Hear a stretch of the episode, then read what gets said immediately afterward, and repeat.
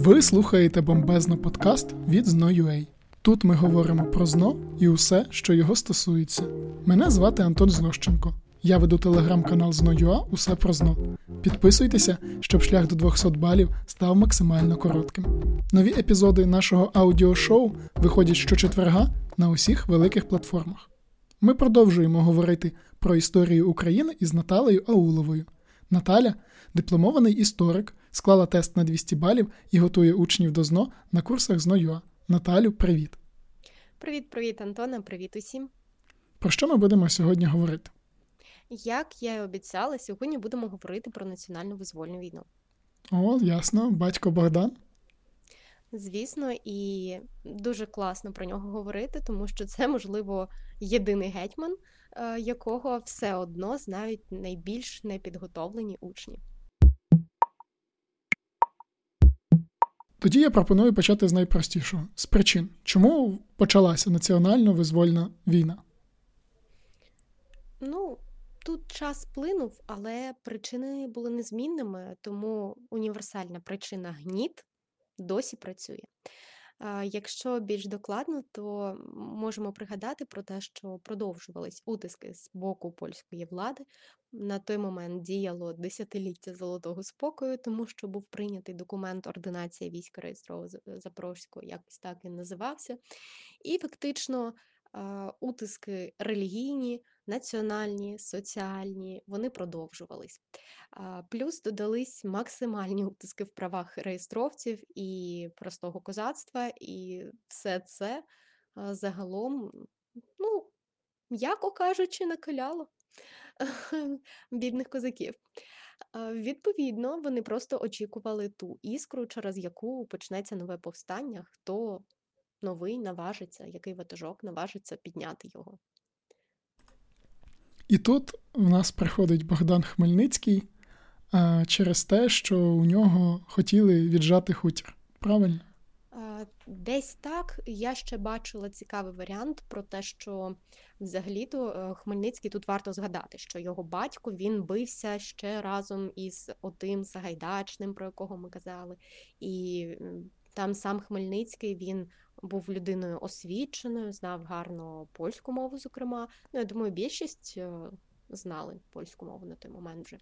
Але то не так важливо, як важливо те, що він вже мав певні стат, певний статус серед козацтва, і якось вони, начебто, від короля отримали привілей, який мали передати козацтвом.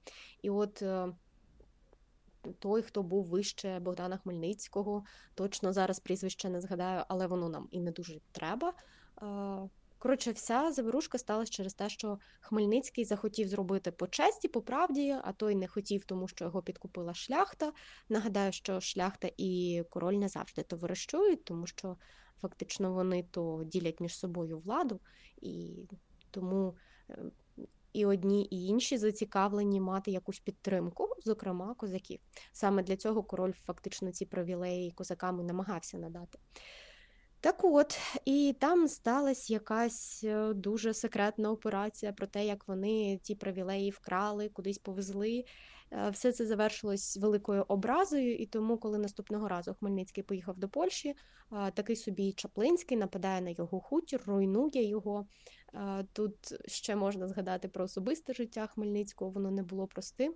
В нього на хуторі на той момент вже була хвора дружина, оскільки під час останніх своїх, боже, як правильно українською пологів. О, Так от, під час своїх останніх пологів в неї там сталася травма якась і від, відмовили ноги. І от вона хвора лежала, е, про неї піклувалась сестра одного з поплічників Хмельницького. Е, відповідно, ця сестра вже була закохана в Хмельницького. І потім Хмельницький ще встиг під час одного зі своїх походів е, разом з козацтвом. Це ще не була національно визвольна війна, вони проти татар ходили. Е, фактично, вони звільнили корабель із невільниками, на якому була така собі Хелена. Вона була представницею одного з польських родів. І от в ту Хелену він закохався, привіз її на хутір, і на хуторі в Хмельницького на той момент жили дружина, дівчина, е, яка піклувалась про цю дружину, сестра його поплічника. Хелена і її служниця. Якщо вам цікаво подивитись про цю Санта-Барбару, то можете набрати на Ютубі, називається цей серіал Гра долі. А, Ну, фактично, цікаво вийшло в них там. Так от, е, саме Хелену, а не як ми звикли вважати дружину Хмельницького, саме кохану Хелену, вкрав на той момент Чаплинський і поруйнував хутір. А також важливо розуміти, що у Хмельницького було троє синів, а не двоє, як ми звикли.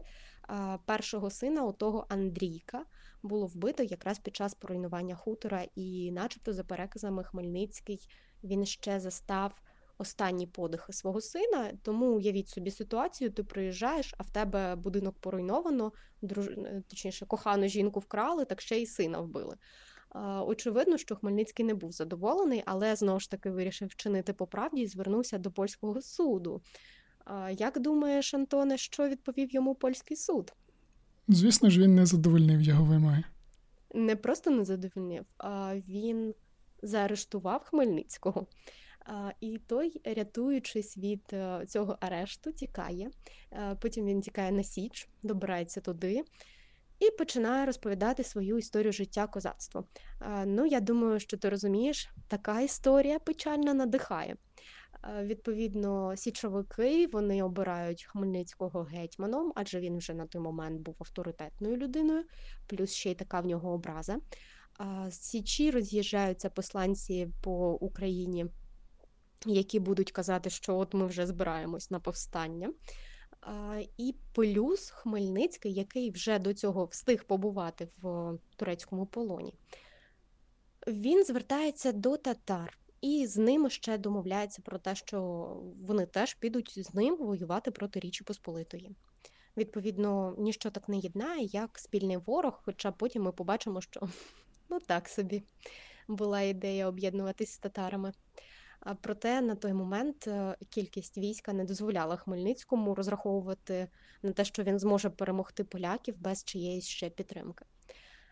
Відповідно, з цього все і починається. Отже, причини були утиски е, в різноманітних сферах, привід поруйнування хутора Суботова. До речі, Іллінську церкву з цього хутора ви знаєте, тому що вона зображена на п'яти гривнях.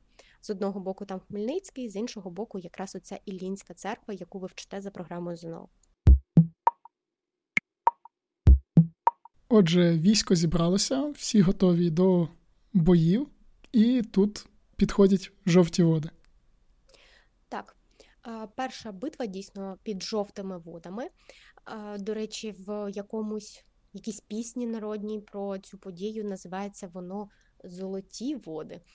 Але не лякайтесь, це нормально, тому що назви можуть по-різному виглядати е, навіть в ваших цитатах. Для того, щоб е, дійсно впоратись із завданнями, що пов'язані з національно-визвольною війною, а саме якщо вас будуть питати щось про битви, е, частіше за все використовують для цього цитати. І щоб цитати не вчити, бо ми не знаємо, що саме доведеться вивчати, е, варто просто запам'ятати якісь особливості битв. Тому, Антоне, я тобі пропоную зробити так: ми будемо по черзі розглядати кожну битву і коротко говорити про те, що саме з цього може допомогти нам визначитись. Окей, давай. Отже, жовті води, перша битва. Далі там в нас будуть потоцькі. Одного потоцького Хмельницький вб'є, а інший тікає зі своїми військами. Величезна перемога козацтва, і реєстровці приєднуються, переходять на бік Хмельницького. Корсунська битва вона теж була 48-го року. Корсунь це битва. В нас, ну, точніше, в цитаті, про яку ми можемо зустріти таку назву, як Горіхова Діброва. Бо саме там козаки зробили таку собі засідку, Ще знову ж таки там буде Потоцький, а також там буде Калиновський. Оці Калиновський і Потоцький потрапляють в полон. І проблемка була в тому, що вони були гетьмани. До речі, гетьманом називали голову війська, і цей термін ми запозичили у поляків. Відповідно, і Калиновський і Потоцький в полоні. Тут ще й помирає польський король. А далі відбувається наступна битва. Битва під пилявцями. Так, Пилявецька битва, за нею ми запам'ятовуємо П пилявці, П перина латина дитина. Як думаєш, чого так називали е, інших трьох полководців, назвемо їх так? Не знаю. навіть. Воєвод польських. Навіть не знаю, якщо чесно. Перина латина дитина. Угу. А, Так, за переказами Хмельницький ну, приколювався, можливо, або знущався над е, новообраними гетьманами. Їх обрали три, тому що, мабуть, один був про всяк випадок, якщо знов двоє потраплять в полон. Фактично, один з них був. Розумний і навчався, відповідно, там в нього типу освіта була крута, тому його навча... Е, називали латиною. Перина, е, отут, до речі, я сама вже підзабула, здається, через е, особливості його вигляду. А от латина дитина останній це просто тому, що був дуже молодий представник. Відповідно, Перина латина дитина це ох, зараз прізвища сподобаються нашим слухачам. Остророг, тут нормально. Заславський, тут теж більш-менш. А тепер для е, любителів е, многочлена це, наприклад, уявіть собі, конець польський. Отаке прізвище було в людини. І я думаю, що він ним пишався. А, Окей, отже, конець польський, Заславський, Остророг це три прізвища, які можуть бути в цитаті про пилявці, але частіше використовують саме їх прізвиська Перина Латина дитина. П. Пилявці, П. Перина Латина дитина, 48-й рік, величезна перемога козацького війська. І, до речі, ти помітив? Перший етап війни і постійні перемоги, на відміну від повстань. Як думаєш, чому? Отже, я думаю, що по-перше, це тому, що поляки підрослабилися і не відчували загрози, бо 10 років вже не було жодних повстань. А по-друге, це те, що Богдан Хмельницький був хорошим е, військовим тактиком і стратегом і дуже ефективно використовував е, географічні саме ну, типу, бої на місцевості, розумів, як краще побудувати армію, плюс заручився підтримкою татарського війська, і що дозволило йому отримати перевагу е, щодо поляків. Це також важливі речі, але ще є одна величезна особливість, яка якраз відрізняє повстання козацько-селянські попередні, які ми розглядали, і національну визвольну війну. Це соціальна база цих великих повстань. Тому а, ну, що так. якщо ми про угу. козацько-селянські повстання будемо говорити, то ми розуміємо, що це були козаки і селяни, але для селян не було актуальним боротись за добробут сусідніх якихось районів. Тому, коли козацьке військо йшло далі, селяни, які вже помстились панам, які їх ображали, вони залишались на місцевості, і тому військо було нестабільним. А от для національно-визвольної війни тут же більш буде характерним те, що, хоч основу все ж таки складали козаки але селяни дуже активно покозачувались. Оцей процес масового покозачення це і є такою собі особливістю національно-визвольної війни. А, Що ще можемо сказати? Ну, знаєш, те, що хоч... була підготовка. Ну, так. я власне хотів сказати те, що от ми про всі ті повстання, які говорили, вони переважно відбувалися на південній Київщині. А тут вже масштаб от відразу помітний, тобто, що Е, Богдан Хмельницький такий, так, хлопці, нам пора йти на правобережну там, Україну зараз активно і рухатися в сторону Польщі. Так, так, він достатньо швидко це зробить, і, до речі, е, він вже був біля Польщі, але щось, ну, точніше, насправді, брак ресурсів е, завадив йому піти далі. Наталю, отже, три битви, три перемоги. Що відбувається далі? Після Пилявецької битви, яка фактично відкрила шлях на Західну Україну, відбувається облога Львова, і львів'яни відкупились, а потім відбувається облога Замостя. І там вже облога стояла трішки довше, і я не знаю, чи насправді уявляють собі слухачі, що таке облога, але проблемою будь-якої облоги буде постачання ресурсу як для тих, хто в облозі, так і для тих, хто цю облогу створює, тому що козацьке військо далеченько відійшло до вірних собі територій. По-перше, по-друге, довгий час тримати місто в облозі. Це означає, що ти ризикуєш своїм здоров'ям, хоча б через те, що в місті люди починають вмирати, і відбувається зараження води і так далі. Тобто. Фактично страждають обидві сторони, і там вже настійкість, хто довше витримає. Але замостя не так довго насправді протримали. Потім облога буде теж знята, а війська Хмельницького повертаються на Київщину. І, до речі, в Києві Хмельницького будуть зустрічати увага. Для цитат це важливо як Моїсея, а зустрічатимуть його митрополит і патріарх Паїсій та Косів. І, от, відповідно, там, в Києві, він буде зустрічати послів інших держав. Для нас це важливо, тому що ми розуміємо, е, національно визвольна війна була досить великим повстанням, і представники інших держав вирішували, що можливо це достатня сила, щоб можна було заручитись їх підтримкою. Ну, а далі відбувається ота відома переяслівська промова Хмельницького, де він каже про те, що е, раніше він за власну образу воював, а тепер за весь український народ воювати буде. І відповідно ми бачимо, що починається нова компанія, тому що, перебуваючи в Києві, що вони домовились із поляками, що не воюватимуть до зелених свят. Тут в мене питання до тебе, і я думаю, що нашим слухачам теж буде цікаво. Чому битви відбувались тільки в весняну, ну, весна, літо, осінь, не глибока осінь навіть? Тут все дуже просто. Ми пам'ятаємо, що це суспільства були не індустріальні зовсім. Тобто битва битвою, а поля обробляти потрібно, тому ніхто не буде, е, умовно кажучи, воювати, коли потрібно сіяти або жати. І це було вагомим чинником. Тобто, ну, взимку зрозуміло, що банально незручно воювати, тобто е, битви мають від... переважно відбувалися е, тоді, коли люди могли бути коли були більш вільні від праці на землі, і відповідно всі битви відбувалися саме в той період, коли немає, не було з цього сезон або ще не почався, або вже, типу, там. Його закінчення було, і тоді ще можна повоювати.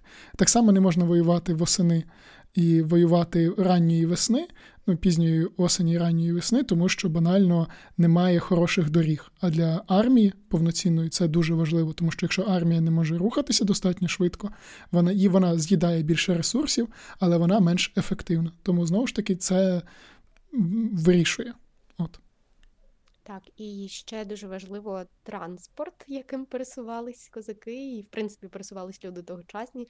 Це коні і їх треба було годувати. Тому уявіть собі, окрім зброї, отих гармат і всього, всього, що з собою ти можеш повести. До речі, гармати на той момент велика цінність. Так от, е, окрім цього всього, тобі ще треба буде чимось годувати коней, тому ти везеш з собою сіно. Я думаю, що це важко уявити. Тому як це колись зіграло вирішальну роль, е, коли зимку намагались татари поруйнувати першу ту Хортицьку Січ, і потім, як в фільмі е, Виживши, чи якось так він називається, там, де в коня, здається, чи в ведмедя, угу. в кого залазив е, Леонардо. В коня. В коня. Так, отак і татари грілись. Тут козаки явно не хотіли вбивати коней, вони теж цінні, тому теж логічно було взимку не ходити великими походами чи повстаннями. Окей, починаємо тоді наступний етап. Це 49-й рік. Отже, ви просто маєте для себе запам'ятати послідовність битв і потім їх кожен рік якісь події. В перший рік, 48-й, в нас були жовті води, Корсунь, Пилявці, а також облога Львова та Замостя. А от е, в 49-му році маємо Зборівську збаражську компанію. Як думаєш, чому саме оце місто Збараж? Буде облогу взяти. Ну, Тому що там був достатньо великий польський гарнізон, і довкола нього було достатньо багато поляків. Ну, насправді вони думались з'їхатись туди, ну, аля з'їзд або нарада, і там було багато представників польської знаті на той момент, дійсно, і польські гарнізони. І тому казаки просто взяли це місто в облогу. І от е, те, що відрізняє Зборівську битву від інших, е, в тій битві вже участь прийматиме король, який поїхав визволяти оцих своїх шляхтичів. Зокрема, що ми ще маємо знати, е, Зборівська битва для нас була вигідною. Татари, хоч і на початку битви нас підтримали, але потім були підкуплені поляками, і тому е, татари почали їхати е, собі додомці, начебто. І результатом всього цього стало, що Хмельницький усвідомив, що без татарської підтримки перемоги вони не отримають і битись їм ще й битись, тому е, щоб зберегти максимально своє військо і потім ще раз спробувати, він погоджується з поляками укладати угоду. Наталю, а які умови цієї угоди були прописані? Найважливіше для нас це те, що Річ Посполита визнавала автономію гетьманської держави в межах трьох воєводств. Тут легко запам'ятати, бо літера З, з якої почнеться назва Зборівської угоди, вона ще й нагадує три. Тому три воєводства, Зборівська угода. Це Київське, Братславське і Чернігівське воєводство. Якщо поглянути на карту, а мапу саме ви маєте знати в цьому випадку, ви побачите, що там щось схоже на козака, який їде на бику чи чомусь такому. Просто уважно продивіться і пофантазуйте. А ще одна важлива умова, яка часто згадується в ЗНО, це кількість реєстру, тому що за цією угодою реєстр мав складати 40 тисяч. Останній реєстр, який ми з вами розглядали, був 6 тисяч. Тому я думаю, ви уявляєте, наскільки за ці роки реєстр зростав. А, Як думаєш, цього було достатньо на цей момент? Ну, порівняно так, але звісно, апетит з'являється під час прийому їжі, тому все, ну тобто, це був хороший задаток на ріст. Тобто, тому що, як ми знаємо далі, е, Хмельницький ж не перестав воювати проти поляків. А, Ну, насправді така проблемка виникла, бо під час 48-49 років у нас відбувався процес масового покозачення. І за умовами цієї ж угоди зборівської, всі, хто в реєстр не війшов, вони повертались до виконання довоєнних обов'язків. А це не подобалось людям. І відповідно велика частина населення, яка вже показачилась, не могла вписатись в реєстр, бо фактично не вистачало місця, і вони почали свої оці протести. До речі, навіть на Січі було повстання в 50-х роках, але Хмельницький його дуже жорстко продушив. Про це не популярно взагалі вчити, але маємо розуміти, що Хмельницький був повною мірою володарем на цих землях, і проти нього теж були повстання. Не всі любили Хмельницького і не всі погоджувалися з його політикою вже тим паче на той момент. Але на цю угоду він пішов, і я думаю, що, мабуть, правильно зробив, бо сил було не так багато після тих всіх облог, які були до цього. Наприклад, під час однієї з них загинув теж його соратник Кривоніс, який на перших етапах дуже активно йому допомагав. Отже, Зборівський договір три воєводства, 40 тисяч реєстру. Які були подальші кроки Богдана Хмельницького? Богдан Хмельницький отримав території і тепер тут починає розбудовувати власну державу. Фактично, 50-й рік в програмі не винесено, але саму державу, сам устрій ми маємо знати. От, наприклад, ти пам'ятаєш, як називалась держава Богдана Хмельницького? Гетьманщина. А-а, це була неофіційна назва. Угу. Офіційно? Якщо чесно, офіційної не знаю. От дуже просто військо Запорожське. І це багатьох дивує, тому що ну, військо це ж військо. Але ні. Так називалась його держава, тому що вона була, до речі, військового типу, і за своїм устроєм вона була республікою, що теж важливо знати. Далі, що ми ще маємо вивчити за державу Богдана Хмельницького, так е, це те, що не він був верховною владою в ній. А як думаєш, хто? Е, Президент? Ні. Ну, підозрюю, що це була колегія старшин, яка ну, аля парламенту, яка все вирішувала. Близько. Називалось це Генеральна або військова рада.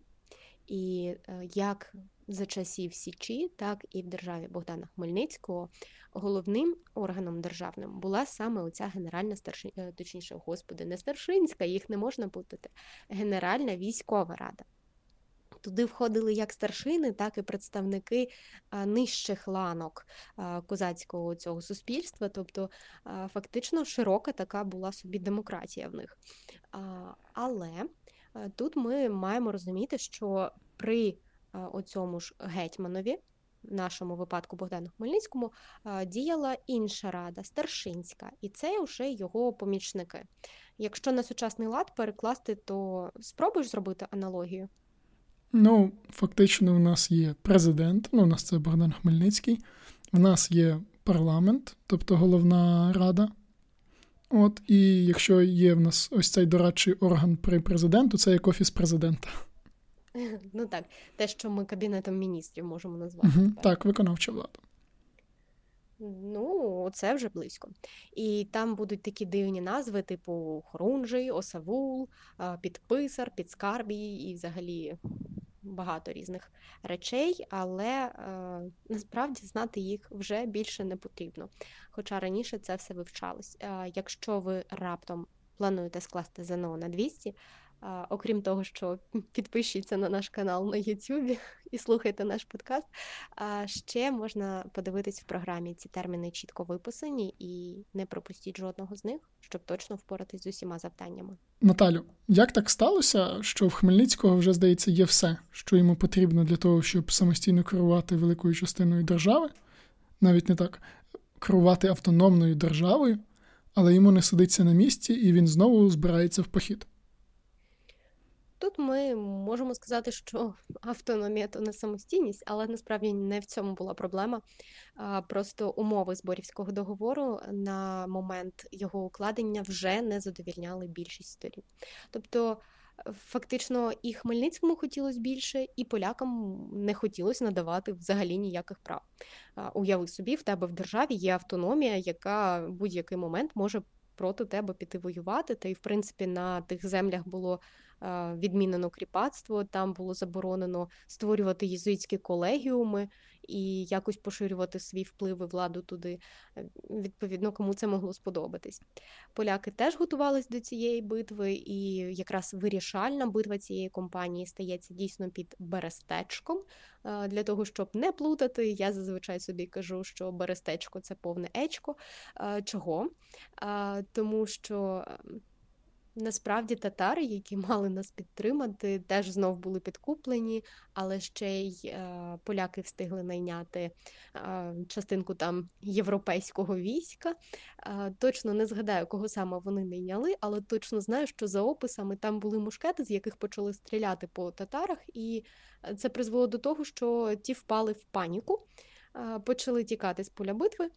І, начебто, як навіть лишали трупи на полі своїх е, цих, як правильно сказати, ну, побратимів, фактично своїх друзів, так і це взагалі-то за їх релігійними переконаннями було заборонено робити. Тому я думаю, ти уявляєш, наскільки вони злякались. І як думаєш, що зробив Хмельницький в цей момент? Продовжив битися. Ні він поїхав, е, щоб зупинити татар. Але татари взяли його в полон, бо я, чесно кажучи, тут пояснення і не знаю. Можливо, вони подумали, що він в цьому винен, або вони хотіли його обміняти якось. Коротше, татари беруть Хмельницького в полон. Військо Хмельницького лишається без гетьмана, а командування на себе перебирати ніхто не вагається, тому що. Ну, блін, вони ж пам'ятають, як було придушене повстання на Січі, і де Хмельницький ніхто не знає, може він просто в кустіки побіг, хто його там бачив. Ну, фактично, телефонів то немає, подзвонити не можна. І довгий час козацтво просто без гетьмана залишається і намагається відбивати нападки польських військ. Таким чином вони будуть притиснути, притиснуті до річки і болотястої місцевості. До речі, знаєш назву цієї річки? Mm, ні, не знаю. А я от тобі скажу, що ця річка відображає всі події цієї битви. Річка називалась Плящівка. Угу. А, Відповідно, коли їх притисли до плящівки, все вже зовсім було плящіво, і тоді Богун, як довірена оце е, Богдана Хмельницького, він перебирає на себе командування нарешті.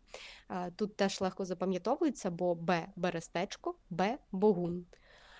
Так от Іван Богун відомий нам тим, що саме він організував вивід козацтва з цієї облоги. Щоб зрозуміти, як вони це робили, дійсно тут можна заглиблюватись в те, як виглядала техніка козацького бою, як вони з возів робили собі оцей захист, щит такий певний. Але для ЗНО нам це вже не потрібно. Ми просто маємо знати, що під Берестечком Хмельницького взяли в полон. Командувати військом залишився Богун. Річка Плящівка може бути вказана на карті, і закінчується все те тим, що е, Богун частину возів кидає просто на це болото, виводить більшу частину військ, і за легендою. Як думаєш, скільки козаків залишилось а, відхід поляків? О, відхід поляків, кажу, господи, від поляків відхід козаків захищати? Mm, та не знаю, якісь красиві там 300 спартанців, тільки козацька версія. Так, ти попав е, чітко в точку, бо дійсно порівнюють їх, по-перше, саме з цим. А по-друге, начебто дійсно 300 козаків, саме чомусь така цифра. Е, вони залишились для того, щоб е, врятувати решту війська. Бо всі ми розуміємо, не могли ж вони сказати полякам: почекайте, ми зараз перейдемо річку, а потім знову можна битись. Ну і завершується все за легендою знову ж таки, тим, що поляки були вражені героїчним таким подвигом козацтва. Вони пропонують їм а, за це, типу, життя е, дарують їм, але козаки кажуть, що ні. Що ми загинемо, але поляків типу не признаємо. І фактично всіх вбивають. Отака красива історія про Берестечко. Угу. Якщо спуститися на землю і поговорити про результати битви. А, Ну, а тут вже більш прагматично. Речі відбулись. Е, Богдана було викуплено з е, полону. Зустрівся він з представниками е, поляків вже в Білій церкві, і, відповідно, там буде підписано білоцерківський мирний договір, точніше, перемир'я. Відповідно, за білоцерківським договором, ми розуміємо, що Хмельницькому поступок вже ніхто ніяких не робив. Воєводство тепер з трьох ставало одне. Військ з 40 тисяч отримували ми 20, і плюс поляки повертали свої будинки. Багато чого е, дійсно поверталось з того некласного режиму, який був ще до початку національно-визвольної війни. І очевидно було, що це не влаштовувало ні козаків, ні поляків, яких все одно залишалося це київське воєводство з автономією. Наталю, як я розумію, як ти вже точніше сказала, ми вже знаємо, що нікому білоцерківський договір теж не подобався, і Богдан Хмельницький знову збирається на війну. Звісно. І битва дійсно відбудеться. Е, це буде ем, вирішальна, точніше, вже сутичка відбудеться під батогом. І можна запам'ятати, що за Берестечко вони помстились, начебто батогом ляснули. Зазвичай я це озвучую як Ну і відповідно після батога ми робимо висновок, що білоцерківська угода перестає діяти і продовжуються бойові дії. Далі ми маємо знати тільки послідовність битв, а роки, звісно, будуть теж один за одним послідовно переходити. Після батога жванець, ми, типу, якщо батогом вдарити, то пожвавишся, вочевидь. І після цього, вже під жванцем, коли буде укладено Кам'янецьку усну угоду татарами з Річчю Посполитою, Хмельницький розуміє, що, мабуть, татари не найкращий союзник. Угу. І тут в нас на поміч приходять, як я розумію, наші е, східні сусіди. Е, дійсно, ти правильно розумієш. До речі, оця рада і угода, е, вона, по-перше, допомагає нам вивчити дату.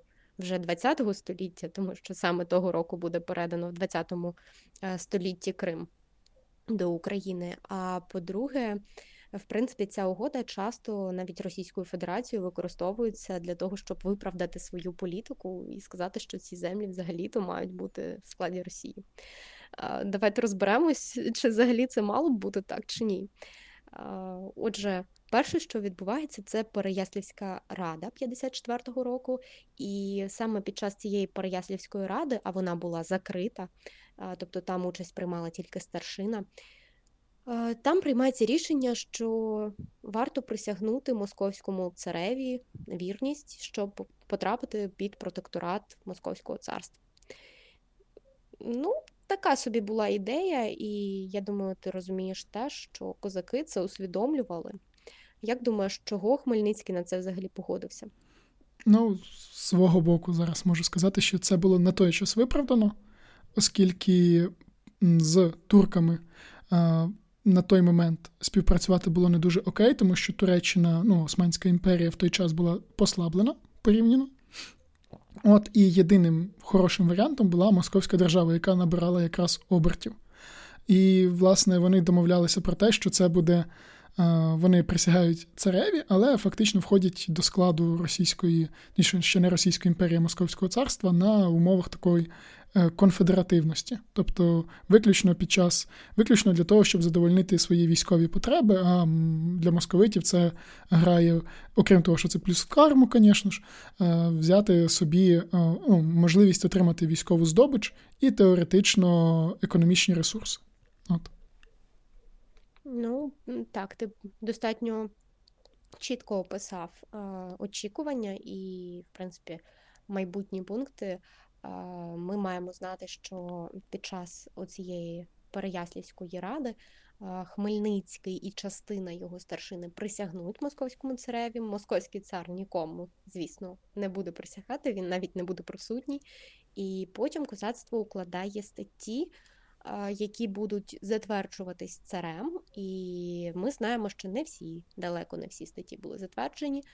Таким чином буде утримано документ, який ми зараз знаємо під назвою Березневі статті. Люблю його за те, що одразу зрозуміло, коли він був підписаний.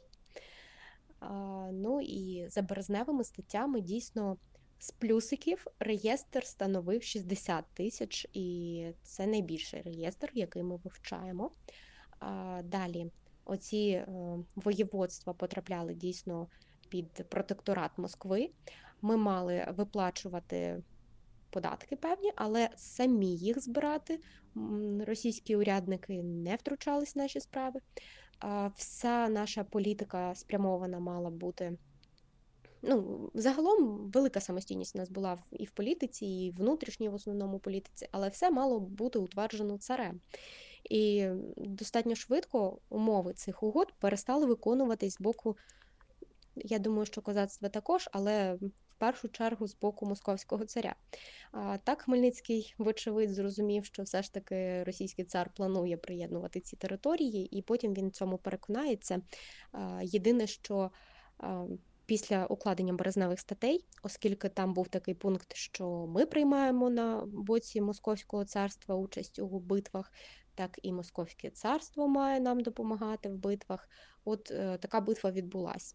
Вона була під Охматовом і не принесла перемоги жодній зі сторін, тобто не Річ Посполита, ні козаки е, тут якоїсь конкретної перемоги чи вигоди не отримали. І я собі запам'ятала цю битву, що після березневих статей ох, було матів. А, Це ну, дуже кумедно. Ну, Мені здається, такі речі можна тільки так і запам'ятати, бо а, самі події, вони та ну, блін, як серіал якийсь, не знаю. Так, За це люблю схожі. історію. Тут завжди угу. весело. Слухай, ну от е, ніхто не переміг. І як я розумію, саме тут має відбутися десь віленське перемир'я. О, ти правий. Дійсно. Щоб ви розуміли, так, віленське перемир'я це виделка. Я зазвичай тільки російською мовою запам'ятовую, що це вілка в спину Хмельницькому з боку Московського царя. Чого? Фактично Річ Посполита і Московське царство між собою укладають перемир'я, тому що в них є інші сильніші суперники спільні. з якими вони будуть боротись надалі. Тому їм не вигідно між собою воювати. І Хмельницький, який під протекторатом Московського царства, фактично має просто сказати ну ок.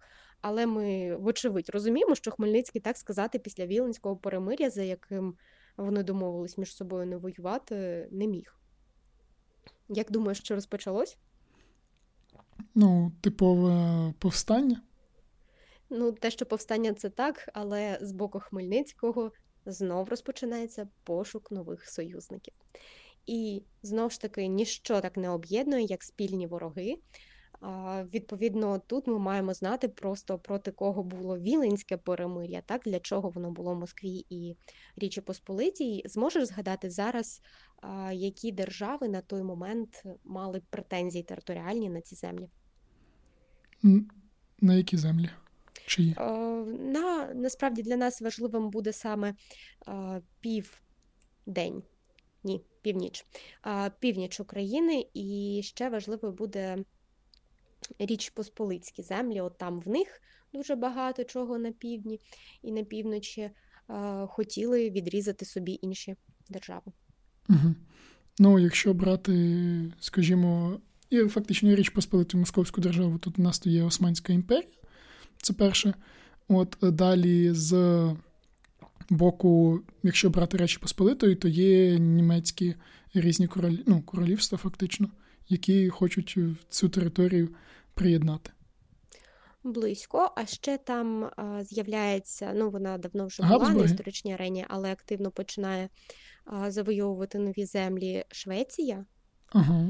І ага. ще також в нас буде така прикольна держава, як Трансильванія. Угу. От з ними, якраз таки зі шведами, трансильванцями, Хмельницький буде домовлятись. Тут е, можливо варто згадати ще про те, що вони здійснювали Хмельницький, я маю на увазі, так зі своїми військами. Вони в пошуках нових союзників ще до цього. Ще в 50-х роках на початку здійснювали похід на Молдову, і таких походів було багато.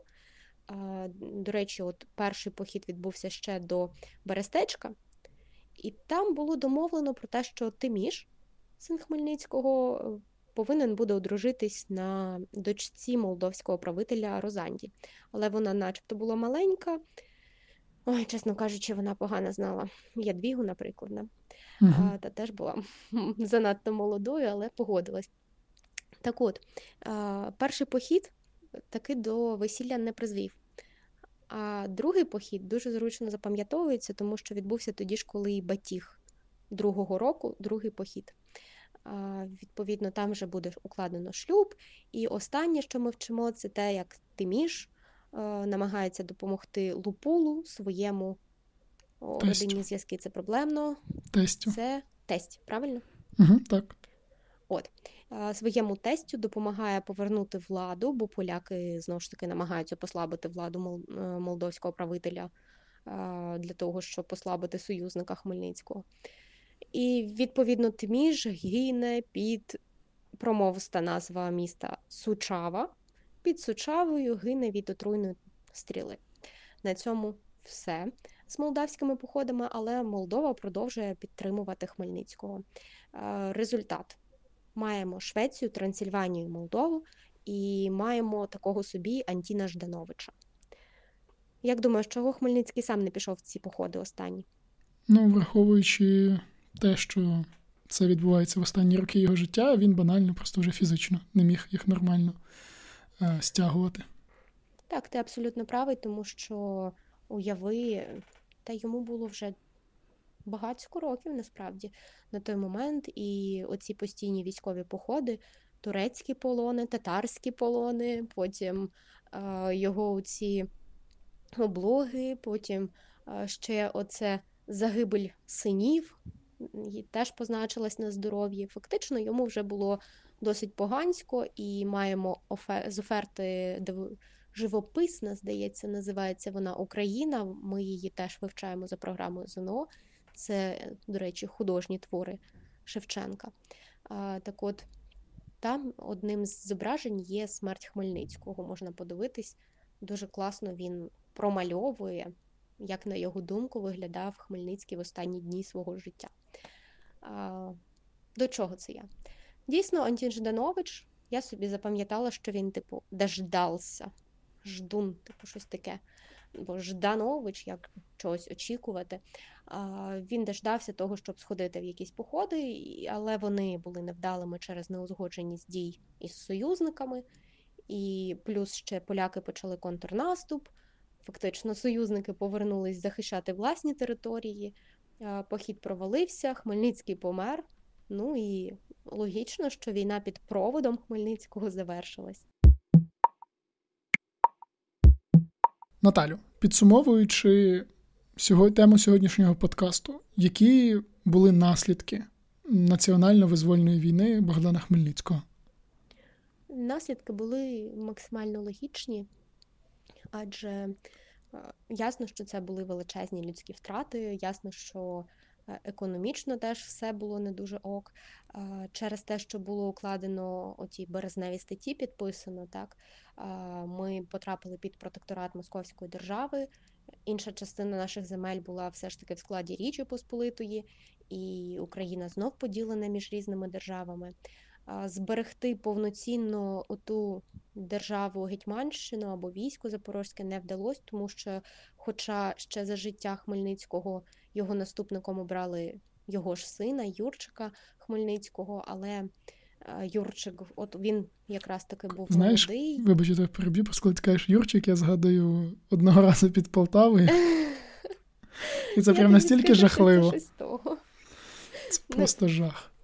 Ми будемо розглядати потім політику Юрія Хмельницького, і ви зрозумієте, чого я його так ласкаво називаю Юрчик, бо е, його життя було як весь наступний період життя історії України. Я маю Це було просто руїна.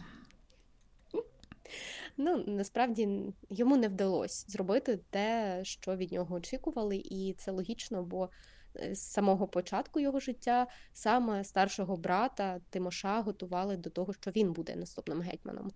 А тут ти ще типу парубок молодий, ще там не навчився всьому, а тобі кажуть, на тобі державу в кризовому стані управляй.